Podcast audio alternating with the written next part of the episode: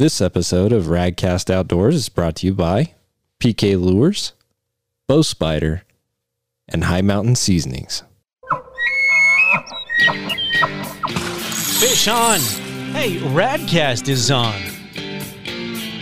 Hunting, fishing, and everything in between. This is Radcast Outdoor. Here are David Merrill and Patrick Edwards.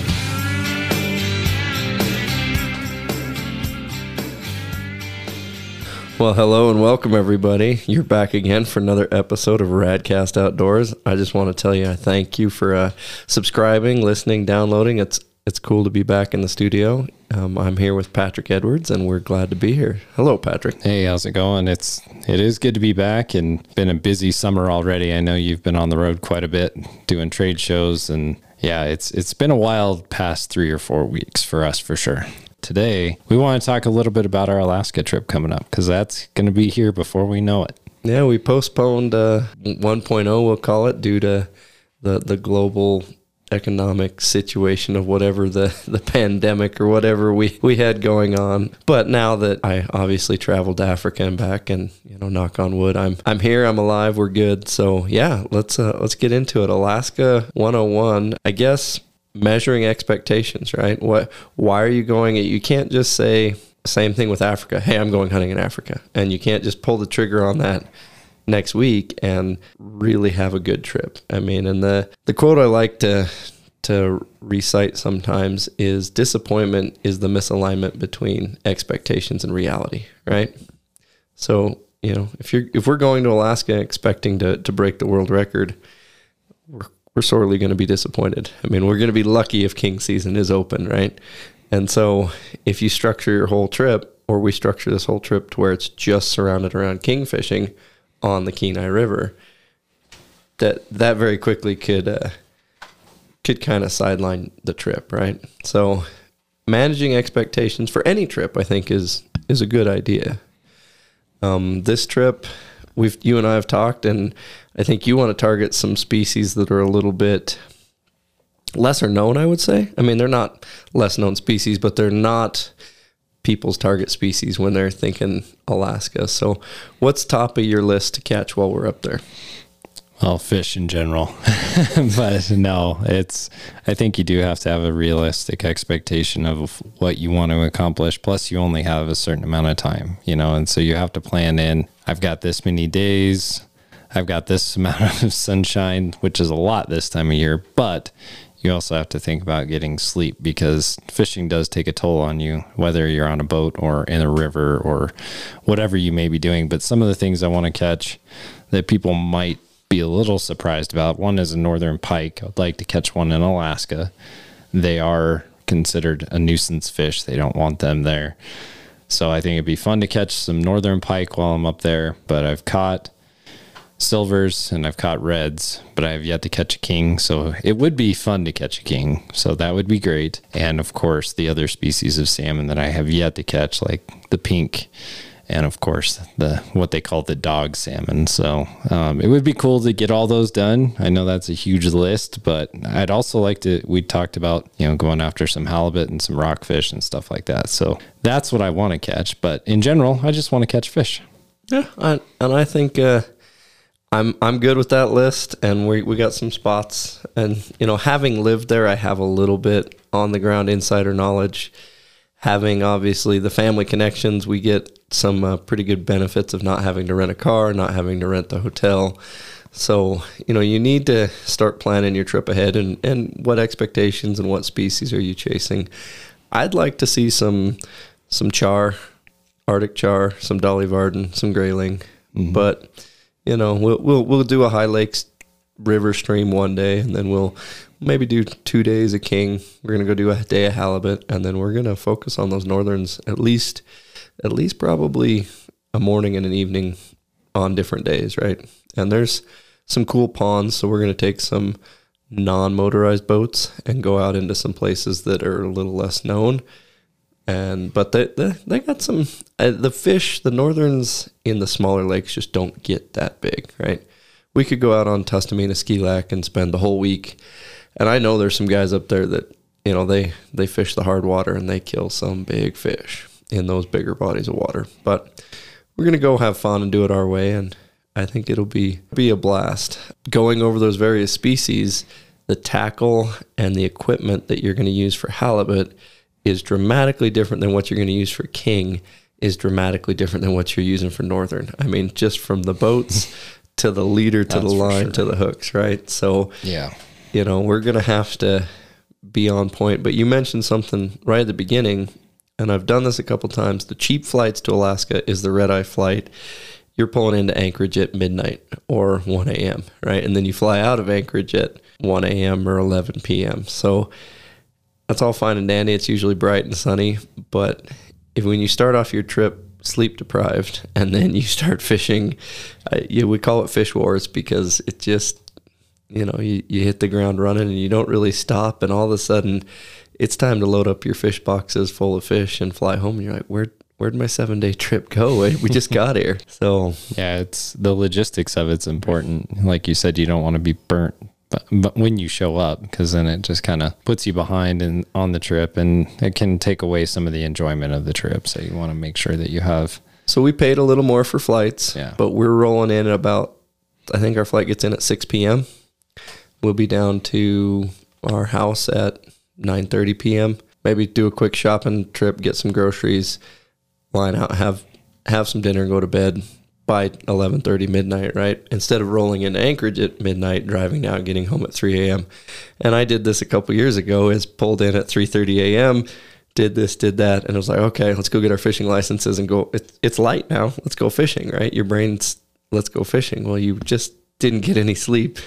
It's now the middle of the night, and you're gonna go fish. So by doing it this way, we're gonna kind of force ourselves to no fishing. You know, the on the drive in, get there. It's late enough. Go to bed.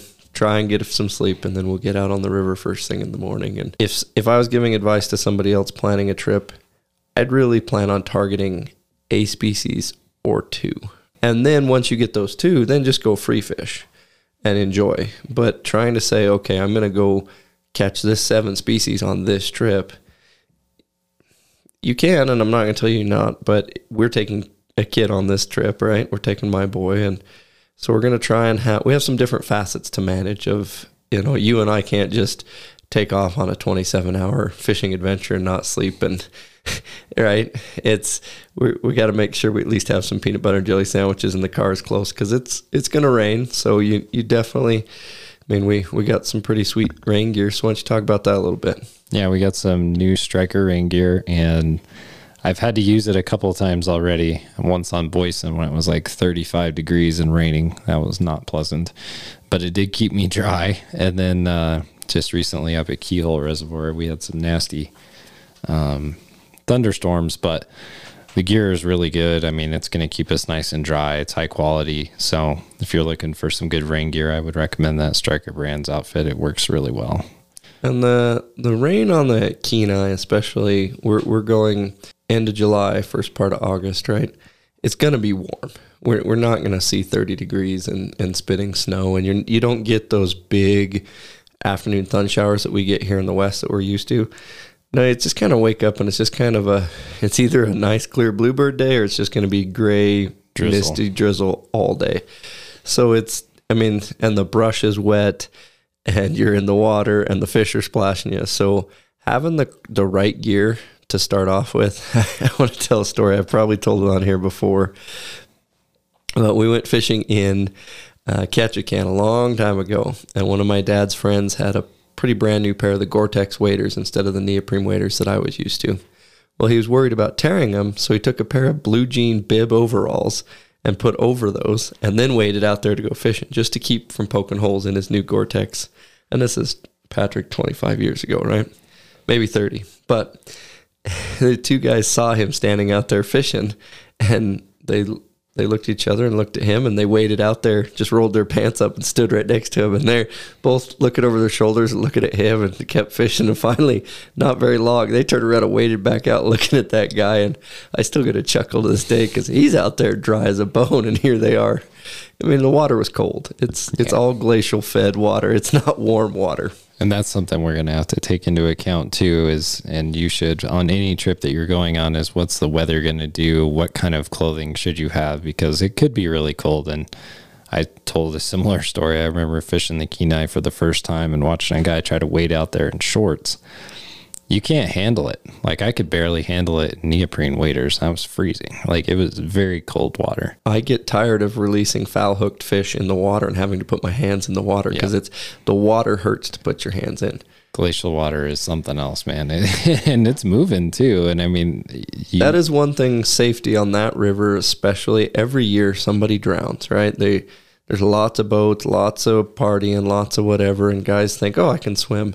That river is 100, 150 yards across, and it's moving like it's Yeah. and it's cold enough that without a life jacket, especially like you slip and fall and slightly bump your head, no life jacket fall in that river, yeah, you're going out the ocean and they might recover your body. So, life jackets, you know, I don't want to harp safety all day long, but you know, even Flaming Gorge or Keyhole when the wind picks up, you Yeah. could, you know, there there was a boat. What it's been a few years ago, but I went down with a guy to Flaming Gorge, and the the dive boat was still out there searching.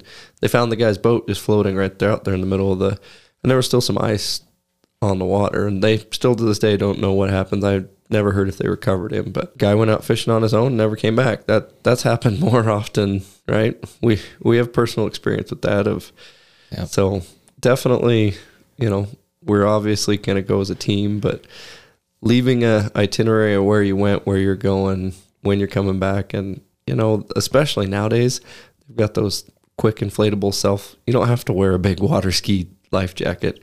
Now, when we're shore fishing, I, I'm I'm not going to be wearing a life jacket, Patrick. I, no, No. thank you. I, I I, don't- can pull you in. yeah, I'll be be all right. fine. Now we hop out in the boat. Yeah, that's Just different. Just put your jacket on. Yeah, especially in that cold water. I mean, it it'll it'll make your limbs numb a lot faster than you think, especially in glacial water. But yeah, the equipment's going to be a big deal as far as just being comfortable and making sure that we're ready for the weather.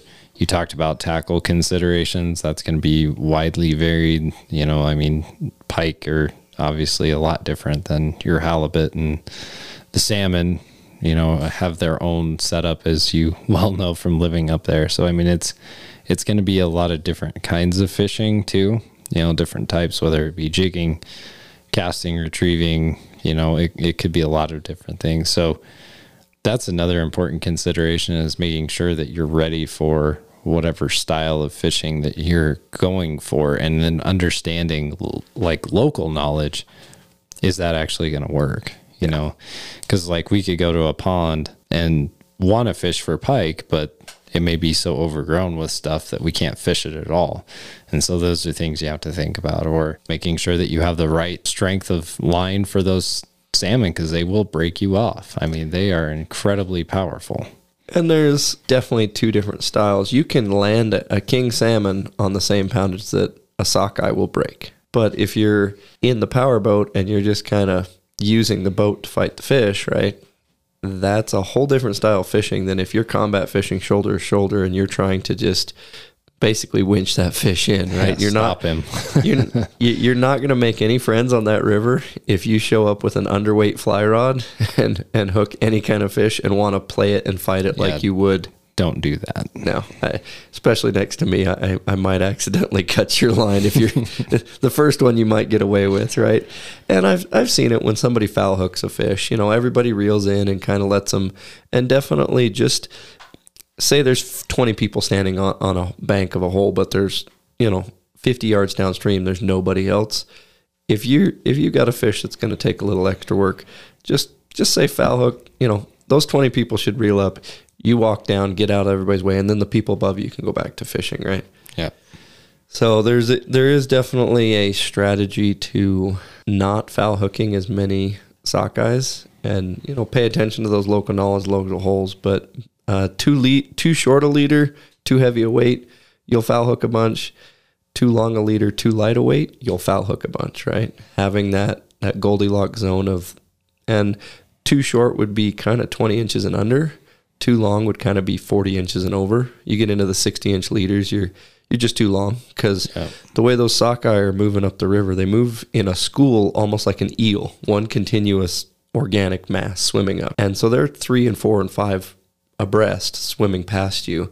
And so while your weight might be going through the mouth of one, your hook's going through the mouth of another. Well, if you get too long a leader, the first fish might hit and pull that weight, and you might pull a little bit. Well, that hook's going over a tail or a dorsal fin or an adipose fin on two fish further away, and that's how you're getting those snags. So Yeah, I remember landing multiple sockeye with, you know, I call them jewelry in their back. You know, they had dorsal, they've been dorsal hooked or tail hooked by other fishermen and broke them off. Luckily, I didn't, didn't have any foul hooked fish. I was using about a 30 inch leader.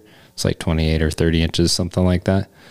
But I saw it happen to a lot of guys. There was a couple of guys to my left one day. That, I mean, it was happening over and over and over again, and they couldn't control the fish, and they were making everybody mad because they were Trying to bring- tangled. trying to bring an eight to ten pound sockeye in backwards, Not fun. they they got a lot of power, man, and they got a lot of drive to go the other way. You get a bath every time. So I told people it's like hooking onto a freight train going the opposite direction. I mean, Yeah. it they're they're powerful. You don't realize it until you hook your first one, and then it's like, whoa, where did that come from? So spinning reel or bait casting reel, either one's fine, but you obviously need to line size appropriate. Um, we're talking kind of 20 pound test stuff. You can definitely, for the king stuff, we'll step up to 30 for sure. I mean, you're talking Les Anderson's fish hit the scales at 98, but he drove around for a couple hours. They, their speculation was 101 or 10, 104 or something like that. But there's, like I talked about, when you're, when you're stationary on the bank hooking a fish like a sockeye that's very, very acrobatic and very energetic versus if you're in a boat and you hook a king, I'm not saying they're not energetic or fight, but the, the kings want to go to the middle of the river to the bottom of the hole and sit there and then usually just go downstream away from you.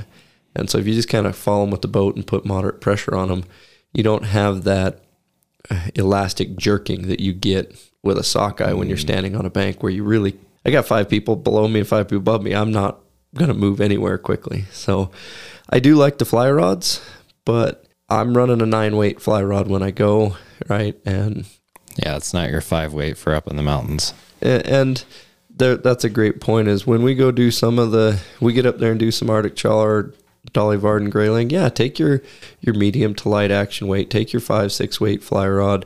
Perfect, awesome. Especially because we're going to go up a couple of streams that are 20 feet wide and 10 feet deep in the middle, maybe right. So mm-hmm. you don't need a whole lot of rod and reel, and there's nobody. There's going to be nobody around, so I can fight a fish and, and let them play. When we go hit the, the main river for kind of the meat fishery, it's definitely a little different tackle and game. And then when we get in the boat, uh, the one thing I wouldn't take, I mean, my two cents is if you want to do halibut, and that's the whole reason I'm going to Alaska, Patrick, is halibut.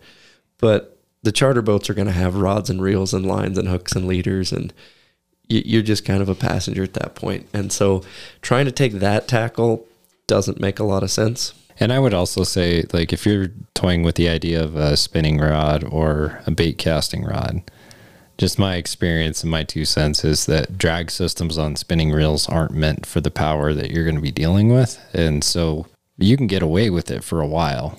But if you catch a lot of a lot of sockeyes that way, they're going to destroy the drag system and that spinning reel. So when I went up, I took a, a bait casting reel. The thing about it is, it has a better system, better drag system. You can put a lot more stopping power on a fish and not have it destroy that system. So that would just be my only piece of advice. Is for me, that's what I'm going to do. I spinning reel's fine, but you're on borrowed time. So I we we have both up there and I own both now and like when I'm taking somebody brand new to the sport, I like to stick them on the uh, spinning reel just because the bail system's a little easier, the the tangles are a little easier to manage if you haven't used the other style reel, right? But pretty quickly we uh after we get them a couple fish under their belt and get them used to that, it's like here now you need to start practicing with this reel and upgrade to this. Because I remember my wife hooked hooked a pretty good king from the bank, and uh, she was yelling at me that the drag wasn't tight on her on her you know bait casting reel, and I'm like, "I'm- I set it to where you know sockeye couldn't take hardly any drag, and So I mean, you grab it and you pull, and you can barely pull any line. And so I grabbed it and tightened it to where I couldn't pull line, and that king still stripped her almost all the way to her backing, and finally come. It, it actually didn't come off. It straightened the uh, the the double aught hook she was using. So it's a big fish. Yeah, king salmon are a whole nother ball game, right? So definitely want to. I mean, line we you don't need to upsize from sockeye, but hooks you definitely need to upsize from from what you're using for sockeye. and if you're using crankbaits that don't have a wire system built through the body, they're going to get destroyed. Yes. I, I mean, they'll break them in half. I've seen some pretty cool pictures. People that have had their crankbaits bitten in half, and so you know that's that's a lot of power. But yeah, I th- I think that all those things make a lot of sense. But one of the things we should talk about too is PK Lures. You know, they sponsor the podcast. They do have some great options when you're talking about silvers, when you're talking about king salmon. Um, you know, their their flutterfish, especially the bigger ones, tend to really tick off cohos. Uh, those silver salmon, so that's a good option to to have and and to take if you're going to go on an Alaska trip. I have seen pictures from guys over the years that have taken those flutterfish out, you know, into the ocean and vertically jigged in like 40 feet of water, you know, as those cohos are coming in and they just have an absolute blast on those things. I mean, they are a fish catching machine. Well, we will definitely uh, put some uh, PK lures through their paces, and we'll be there. There, there's another thing to talk about is timing, right? Mm-hmm. If you're going to pick that species, there's there are steelhead in Alaska, and there's some big ones, but you want to have already gone if you're going to go for steelhead, right? And if you want to go for silvers, you really want to go for silvers.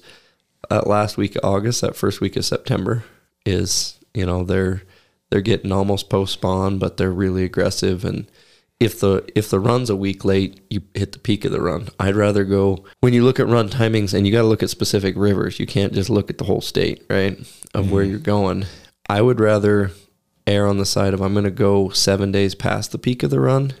Because if they're late, then you can't show up at the peak of the run. If they're on time, there's still plenty of fish. But if you try and come, you know, like the the week they're supposed to show up and they're a week late, there could be no fish, and you you could struggle to catch a fish, and that's crazy because, I mean, you go from no sockeye in that river to some years almost a million sockeye go up that river in three, four, five weeks. I mean, it's a lot of fish. Yep. Yeah. And if you do, I was going to say, if you do want to go and get some of those PK flutterfish, you're going to want to look at that one ounce. The guys that I've seen have done really well, I mean, they're using like the Fire Tiger or the Fire Tiger Glow, and then also those nickel, gold, and copper colors. Um, and I don't know. I mean, I, I haven't done this up there in the rivers, but the guys that have done it, what they'll do is they'll throw it out there and let it kind of sink and then rip it and let it sink and that seems to trigger fish pretty well. So if you want to do that, you can go to pklure.com. If you use PK Pro at checkout, you get 15% off. So go check those out. There you go. You can get a couple PK lures to fish your local reservoir. Keep them keep them in your hat for uh, when you're going to go up on a big Alaska trip. But They work for Lakers too. So if you live down here in Wyoming around the gorge or you know Jackson Lake, I mean they they're very dual purpose in that in that regard. And pike like them and tiger muskies. In fact, one of my first tiger muskies I caught was on one of those. So Well, I can attest that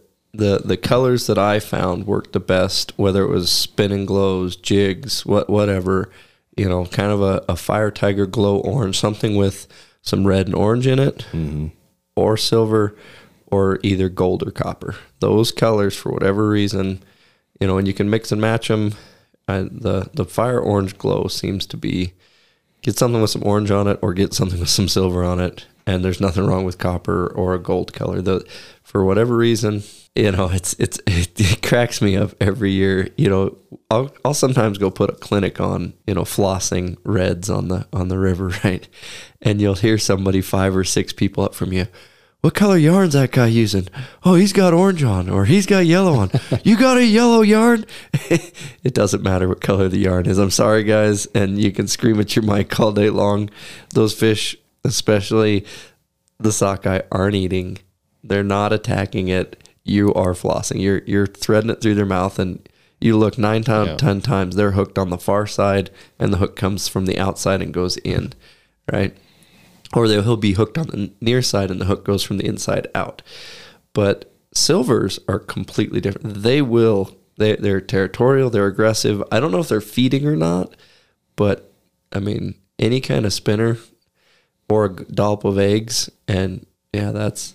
And the other thing to think about on silvers specifically, they school up and, and move up the river a little differently. I can't 100% prove this, but my hunch is I think they start to pair up, male and female, pretty early in the ocean or in the river. And those two fish kind of migrate the whole way up together. And what I found is I'll catch a pretty close to tidewater, I'll catch a fresh, bright chrome silver.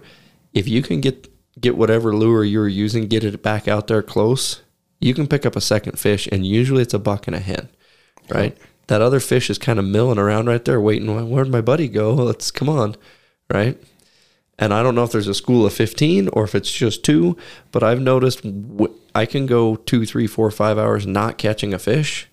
Bam, I'll hit a silver, get get that fish landed on the stringer and get right back out in that spot and in two or three casts pick up another fish. That's awesome. Yeah, see, these are all good things to know. Like if you're going to Alaska, you know, like certain species are predatory, certain species are not, right? Or you know, the the style is just so different. And you bring up a good point. Like if they are paired up and you do that cuz browns in the river, you can sim- do something similar. Like when they're paired up, what you can do is you can cast out, you can catch a male, then maybe cast back out and catch the female from that same area. I've done that multiple times, so it's kind of the same concept. But I mean, you do fish for these different species very differently. They can be salmon, but be very different. Oh yeah. I mean, and a lot of guys, you know, you've you've done this and you've seen it. For kings, they're using globs of eggs or they're using big cranks, stuff like that in the river. Well, you're not going to use that for sockeye. It just doesn't make any sense to do that. And what we would do for halibut with bait is going to be completely different. You're going to take a pound of weight, a pound weight, sometimes a pound a quarter, sometimes half a pound, depending on what the tide's doing in the flow. But yeah, we're going to take huge circle hooks and, you know, a, a softball size chunk of bait and drop it down there. And you like your vertical jigging but every time you you let down you want to feel that weight touch the bottom and then barely pick up. And if you're picking it up 12 feet you're not going to catch big halibut. You'll catch little halibut. You'll catch more fish if you're if you're doing a, a real aggressive jig. If you're not jigging you're going to catch catch skates all day long because a big skate will come hover over it and sit on it. And I'll tell you what, I thought I had the world's biggest halibut on. The tide started ripping. I fought a, a fish for about 20 minutes. I mean, my forearms were burning, my quads are burning. And we're talking, it was bending over a halibut rod, right? And those things are broomsticks. We got it in, and it was over four by four square skate, you know, and it was, and their mouth is in the middle of their body so they can turn their whole body and you're basically pulling in a piece of plywood sideways. go out go out in the, in the water and put a put a hole through the middle of a piece of plywood, sink it to the bottom and try to reel it in. It was all I could do and I was I was so excited. I'm like, I got a 150 pound halibut here, right? The way it started fighting towards the end, we figured out what it was. But yeah, what we're gonna do for halibut is we'll the halibut's gonna be interesting. We have a, access to a small private boat the big charter boats don't really care. They just run you out. I mean, you get on a 55 or 70 foot halibut boat, they don't wind, waves, water. Who cares? Let's go catch halibut and come back. We're, we're going to be going in a, a slightly smaller, okay, significantly smaller boat. uh, it'll hold three people, but you know, as long as the weather's good and you, you keep your wits about you, yeah, we'll run out there and and we can run five times faster than that big boat, so we can go to some places that you couldn't steam, you know, in the in the big boat. But again, we're not taking 50 people, we're taking yeah. 3. So one of the things just to kind of recap and go through your gear is important, you know, making sure that you have the right gear for what you're fishing for to keep your body comfortable while you're doing it. Spool new line. Just spend the money yep. and put new line on new all line and sharp hooks. Yes. very important. If you have dull hooks, you're going to be very disappointed lots and lots and lots. Um, the other thing too, uh, logistics wise, again, make sure you have a plan for, you know, your your flights, your ground transportation. you know, ground transportation is super expensive at the moment if you're talking about fuel. So that's something to consider too as your budget. Um, and then, you know, wherever you're going, always check your regulations, make sure that you're within the scope of what you should be, um, you know, with the local game and fish department, fishing game, whatever it is.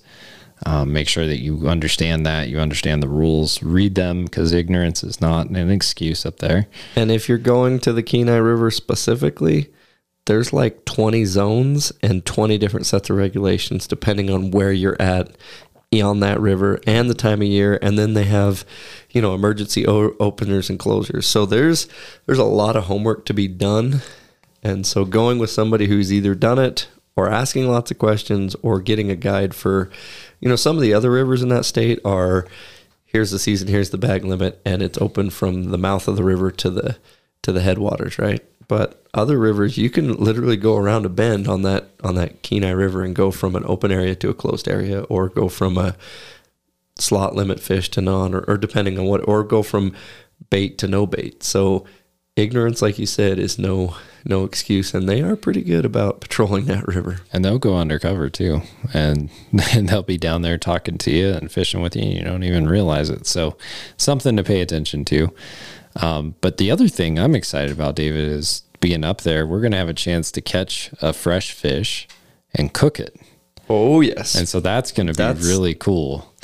Um, the first time I went um, fishing in Alaska, I had a fresh salmon out of the Kenai. It was a hen that was probably five pounds or something like that. And man, that was some of the best fish I've ever eaten. If you've never had same day caught fresh fish cooked and and you don't have to get fancy with that salmon. No. I mean you can tinfoil salt and pepper and just grilled. yep. yep. Oh man. But it is the the difference in quality of just I, I don't know what makes the difference of that fresh versus there is something mouthwatering about. I I'll cut up uh, uh, let's take a sockeye fillet. I usually cut it if it's a big fish in fourths, if it's a small fish in thirds, right? And we saran wrap it and then we vacuum seal it and then we freeze it. And I'll bring home what the, the plan is, and people want to know shipping fish is very expensive, right? Trying to ship a frozen product to your house, get it to your house, and have it still frozen, you're going to pay several dollars a pound. The best way to get fish home from Alaska is check it as baggage. Go buy an insulated cardboard box from any one of the uh, stores up there and definitely weigh it because the airlines you don't want to pay an overweight baggage fee on a fish box but yeah 49 pounds. I, i'm gonna my goal is to come home with at least two and if if we catch it i'll bring a third 49 pound fish box home right? Yeah now we have a pretty big smoker we have access to and i'm gonna be first day or two making sure we get fish brine get smoker and so i'll bring home 60 40 50 50 percent fresh frozen and smoked. And smoked, vacuum sealed, and then frozen. I actually like the, the smoked better just because it keeps longer, tastes better. But you are right, Patrick, that oh, we, I'll open up one of those salmon and we'll make something out of it. And it's just not the same fish we got to eat on the river. It, it was it could be the same other half of the fillet. It could be the same fish, but it just it's just not the same. No, but that is something to think about. Is we will have uh, some. If you're going catch and release, great. But if you're going to to bring some fish home, you definitely need to have a game plan of where, how, why you're processing it. You need access to a freezer, yeah. you know, and and there's there's processors up there that'll take your fish and they'll process them and hold them for you. If you want to go that route, you can certainly do that. I was always the kind of guy that I'd rather do it myself, um, and that's just because I have a way I like to fillet them, you know, and and so that that's definitely a factor. But the cool part about eating them and some of the things that we're going to do, I'm going to bring some Hi Mountain Seasonings. We're going to have some fresh fresh fish cooked with that. The, the high mountain makes some amazing seasoning for trout and salmon. That's just really good on just a grill or something like that. Plus, I'll bring some of the brine. We'll test some of that out up there too on the salmon. And we'll we'll show some pictures. When when I brine trout or salmon at home, I use a, a you know a, a gallon Rubbermaid bowl, right? That's and I stick it in the fridge, saran wrap it, and brine it for 24 hours. when we go to brine these fish up there, we're going to be using a Significantly bigger bowl. it's, it's ridiculous. We'll be using Rubbermaid totes full of fish. That's all right. But It- it's- it's going to be good. The smoker is uh it's three by three, six feet tall, and has like nine or ten racks in it. So the goal is to to fill the smoker every time we start it up. Yeah, that'll be fun. So getting to eat the fish is, I know it sounds silly, but it's one of the things I look forward to the most is just having a fresh fish because it is really one of the best things you're going to put in your mouth. It's so good. That's I mean it, it's a it's a toss up between halibut and salmon, fresh salmon or halibut anytime. Yeah, halibut's good I no mean, matter what. if you told me we're having halibut, I'm excited. If you told me, hey, I caught a fish today and it's a salmon and we're putting it on the grill or the barbecue or whatever, okay, I'm in, right? Mm-hmm. Now, I I lived there long enough that salmon chowder, salmon soup, baked salmon, fried salmon. We had lots of salmon, Patrick. We had sam- salmon patties, salmon cakes. We had uh, sniglets in our scrambled eggs. that was when you opened my freezer when I lived there. There was salmon and more salmon, and then some more salmon. So Yeah, the nice part about being here in Wyoming is we don't have access to that very much. I mean, we can go catch kokanee in Flaming Gorge or somewhere like Not that. the same. But it's not the same. And we can stockpile a little bit of it and enjoy it throughout the winter. So that'll be yeah, good. no, uh, uh, uh, a uh, a sampling of salmon's great. When it was uh, salmon for lunch, breakfast, and dinner, five days a week, David got a little. Uh, a little tired of salmon. There's actually a a joke about that, and it's it's pretty funny. The, the, the boy asks his mom what we're we're having for dinner, and the and the mom says we're we're having king, and the boy goes, "Oh, I sure hope it's not salmon." so, That's awesome. Well, and the other thing that a lot of people overlook is pike. Pike actually are really good to eat. You have to know how to take out the Y bones. I mean that they can be a little bit of a pain, but I'll tell you what, pike has a different texture to it than like say a walleye or a perch. It's not flaky, it's more of a steak consistency. It's a lot, I don't know, a lot more meaty kind of, you know, and so I'm looking forward to if we can catch a couple of pike, bringing them home even because I mean they they are good, and maybe having some fresh. Maybe I'll fry you up some fresh pike. I mean it it comes out pretty nice. pollock or Alaskan cod, same Mm-hmm. tomato, tomato, but we might have a, a little bit of a chance at catching a few of those. And a lot of people, especially in Alaska, turn their nose up to that fish. It's actually a good fish. Yeah, I caught some last time I was up there, and it was fine. I thought it was good. fish. So back to the gear a little bit, you know, definitely having change of clothes, good good weighting stuff, good rain stuff. You know, tackle wise, I like to to use Gamagatsu hooks because they Gamagats me. And if you've ever tied They'll one of those you. on and messed with one of those, you'll know what I'm talking about. But there's there's nothing worse than especially you're flossing and I was kind of cruel. I was I was cheap, Patrick. I had a bunch of guests come up there, and I tied a whole bunch of leaders for them. And a couple of the places I'd take them fishing was real snaggy, real bad. And so instead of buying the Gamagatsus, I'd buy the off-brand because the off-brand was ten for a dollar, and the Gamagatsus are a dollar for one. And so when they're just breaking them off left and right here, you could go. But I was using some of those and felt two fish shake their head and spit the hook. And I finally grabbed that hook and tried to stick it in my thumbnail. And it was just, the point was rounded off from flossing across the rocks. I quickly filed it up, you know, having a little stone on you somewhere. And the very next cast, I, I pinned a fish and landed it. So that's a, it's important. Yeah, for sure. You want to have the right gear. Um, very sharp hooks is a must. I would say Gamagatsu and owner hooks are probably your two best bets, in my opinion. But again, that's just been my experience up there. But those Gamagatsus, that's pretty much exclusively what I used last trip I went up there, and they work. Those other hooks were sharp to start with, but they didn't have the carbon content in the steel to stay sharp was Yeah. the issue. Cheaper steel. Yep. If you're going to go that route, take a stone and just make sure they stay sharp. But definitely, when you go to go after the kings, double your your hook size. Right? You're you're going to want to. I I have seen some pretty big hooks straightened out, and that's that's a really bad feeling. Is your lead didn't break, your knot didn't break, you didn't horse the fish, the hook just straightened out, and the fish is gone. Yep. Just remember when you're going after king salmon, you've just been moved up to the big leagues, so you have to act accordingly and, get the right stuff. I, I I do love to do some sockeye fishing, and we'll go get some uh, some fish. And I actually like to catch them from the bank. I'm I've dip netted them, and and once you fish with a net, uh, it's probably the, my favorite way to fish. Actually, if you're if we're talking a meat fishing, right? Because Right. with a dip net, I can go fill a cooler full and get it done and get them filleted and and move on. But as a recreational sportsman, we're, we'll go, and what I like to do is take a trash bag and take a fillet knife to the river.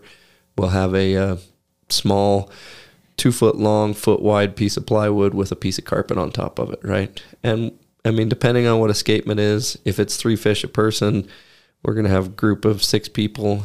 You know, if everybody's got their limits, we're we're talking It's a lot of weight. there's a lot of weight, a lot of fish, and trying to take that home or take it to a fillet station, they really do want you to fillet those fish and throw the carcass back, put that biomass back in for the other fish species and for the health of the river. So I'd much rather just pack fillets up and out of some of these spots we're going to than the whole fish. So You and me both. And some of this places on the river, they have little fish cleaning areas that you can use, and those those work fairly well. That's what I used when I was up there. But you're right; it's the thought of carrying all those fish up the up the hill doesn't sound fun to me. I would much rather just carry the fillets because it it adds up pretty quick.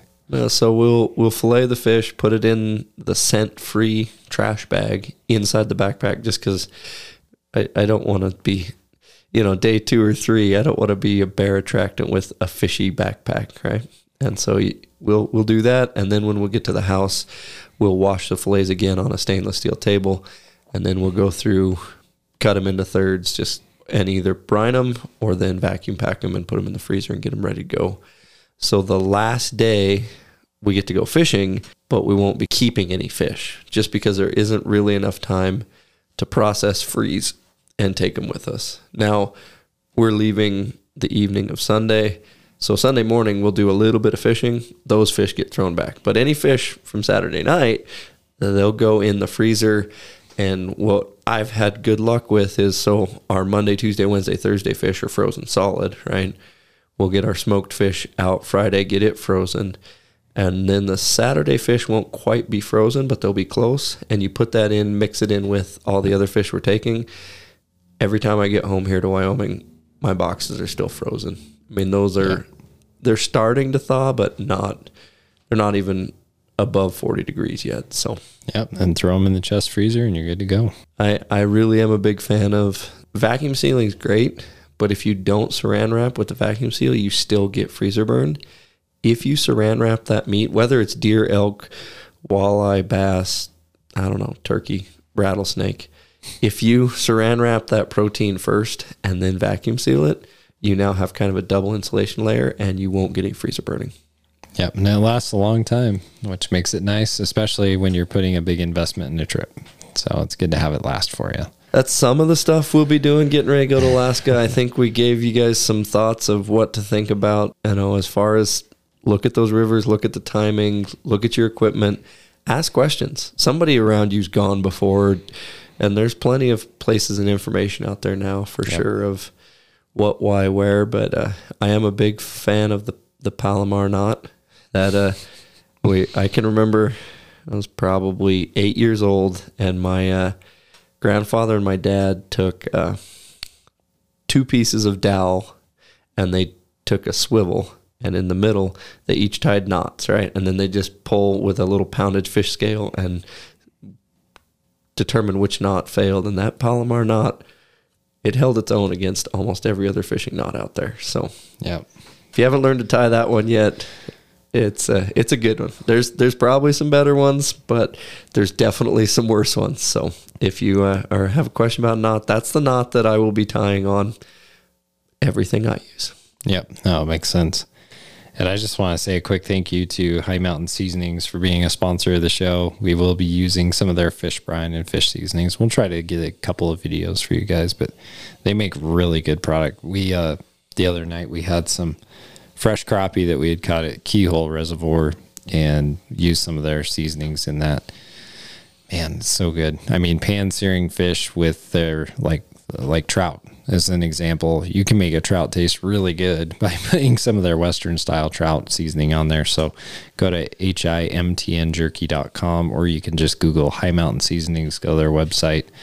The small little shakers are great. You can buy the brine kits, which was what we'll take up with us. They're just little packets of of brine, but they are really good. In We'll, fact, we'll be buying in bulk, and you can buy in bulk Yeah. if you're going to be doing high quantities. I've got some fish brining right now that the kids caught yesterday, so I'll be smoking some fish later. But yeah, it's it's great product. H I M T N jerky.com. And then of course, thank you to Bow Spider.